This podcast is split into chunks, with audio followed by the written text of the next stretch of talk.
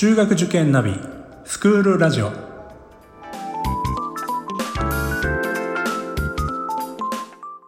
スクールナビゲーターののびるです。この番組は中学受験を目指すご家庭に学校の先生からの生の声や受験に役立つ情報をお届けするラジオです。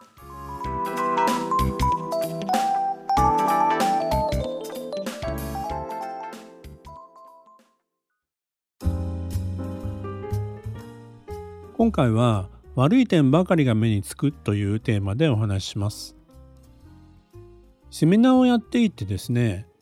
えー、お子さんのいい点と悪い点を箇条書きにしてみてくださいっていう機会があります。そうするとしばらくして手が止まって先生いいところが全然思い浮かばないんですけどっていうお母さんがいらっしゃるんですよね。悪いとこばっかりがなんか思い浮かぶんですよね。っていう風なお母さん結構いらっしゃいます。我が子を見た時に悪いことばっかりが目についたり思い出したりするっていうのはなぜでしょう？他人のお子さんお友達のお子さんなんかは逆に言えばいいところばっかりが思い浮かんだりしませんでしょうか？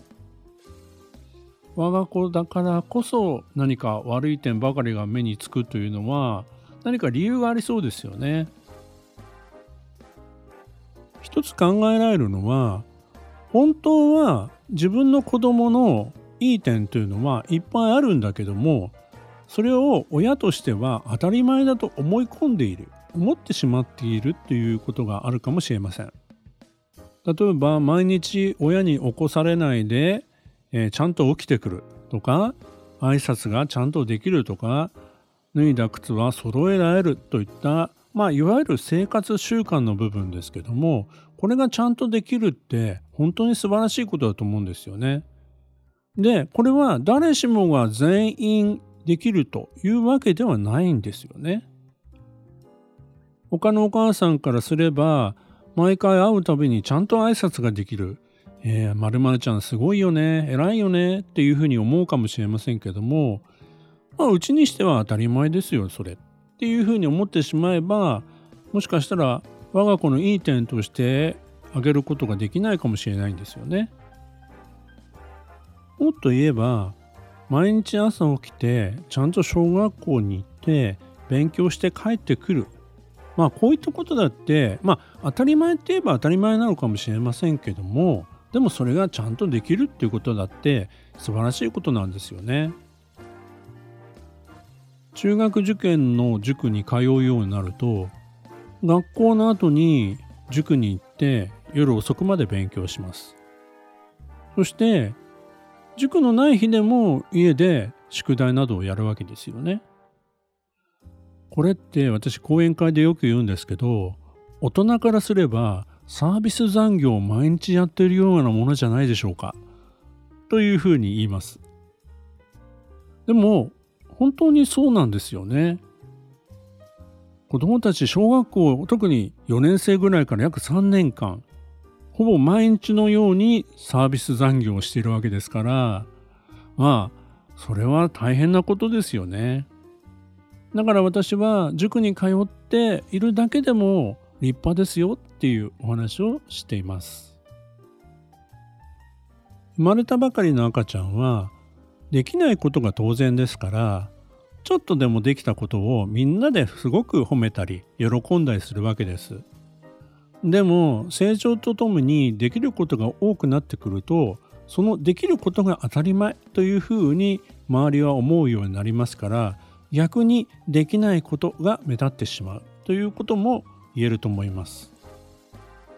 でも子どもたちは今も成長し続けてるんですよね。昨日できなかったことが今日できるようになっていたりするんですよね。でも赤ちゃんの頃と比べて親も一緒にいる時間がもう少ないですからまあ一つ一つそういうところを成長を見つけてあげるっていうことができなくなってるんですよね。私は授業なんかでは特に4年生ぐらいのお子さんの場合は例えばノート宿題のノートですよね、に、まあ、日付を書くとかというのは一つのルールになってるんですけどもそれを日付が書いていないといった時にあ今度はじゃあ日付を書いてこようねっていうふうに言います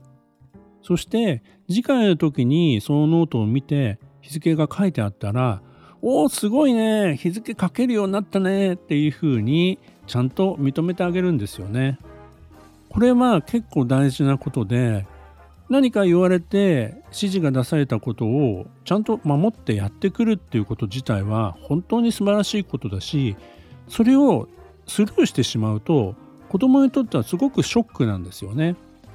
先生が言った通りにやってきたのに先生は何も言わなかった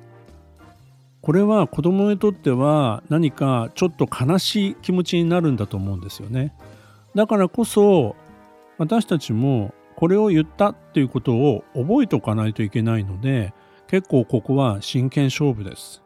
ちょっとしたことなんですけど子供の成長っていうのをちゃんと気づいてあげると子供はさらに頑張ろうというふうに思ってくれます悪い点が目につくというのは親の愛情の裏返しなんですよね。まあこうあってほしいという願いのもとでやっぱり悪いところが気になってしまうというのが親心なんですよね。学校のテストで80点を取ってきた。でも20点が気になってしまうということありませんでしょうか？でもそれはやっぱりもっと頑張れるんじゃないかっていう期待の裏返しですよね。でもやっぱり80点取れてるわけですよね。全体の80%ができてるわけなので本当はそれは素晴らしいことなんですよね。でもそれは置いといてという話になってしまう。これはテストに限らず他のことでもやっぱり同じでだからこそ悪い点ばかりが目についてしまうということが起こるんだと思います。まあ要するにもっと頑張れるんじゃないかっていう期待の表れなんでしょうね。ではどうしたら子どもの良い点を褒めたり認めてあげたりすることができるかまあこの辺はですねちょっと工夫が必要だと思うんです。例えばまずは子どもへの不満というのを全部書き出してみるということですね。まあ自分だけの日記とかノートみたいな形でえー、まあいろいろ出てくるかもしれませんけどもとりあえず全部出してみるっていうことです。それと同時に子供の良い点も書き出してみましょうね。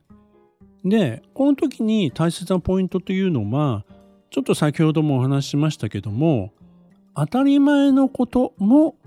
書いてみるということです。良い点ばかりを何かこう探そうというのではなくてまあ、例えば日々一日の生活の中で当たり前にやってることを書き出してみてください。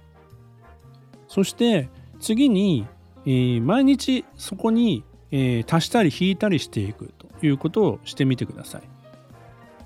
まあ不満に思うようなことというのが、まあ、次の日に、えー、プラスされたりするかもしれませんけども一方であこれはそんなに不満ではないなっていうものも次の日になると出てくるかもしれません。そういった場合はそれを消していくという形ですね。また、あ、今日はこれできてたなというものがあったらそれも消してしまいましょう。そして今日当たり前だと思ってたことだけど、あ、これもしかしたらこの子のいい点かなと思うものはどんどん付け足していきましょう。そうした中で不満だった点とあこの子のいい点かなっていう点がバランスが変わってくることがあるんですよね。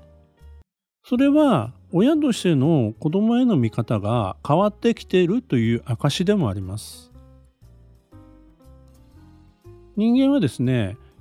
頭の中でイメージしていることと実際に起きていることのギャップっていうのが結構あったりするんですよね。でもそれはなんか思い込んでいて気づかないまま過ぎていくということがよくあります。ですから可視化してみるっていうことがすごく大切なんですよね。ポイントは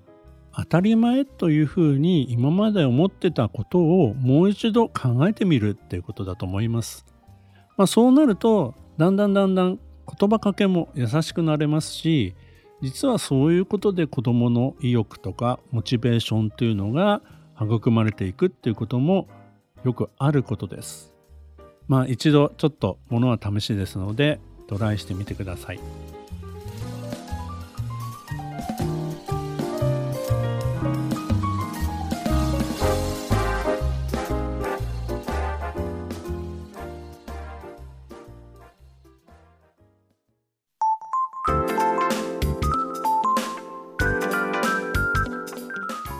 スクールラジオでは番組への感想、出演してほしい学校など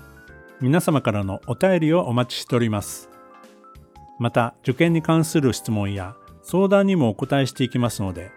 概要欄の Google ホームからお気軽にお寄せください。Apple、Amazon、Google、Spotify などの無料のポッドキャストアプリで購読やフォローなどのボタンを押していただくと更新情報が届きますので便利です。それでは次回もスクールラジオでお会いしましょう。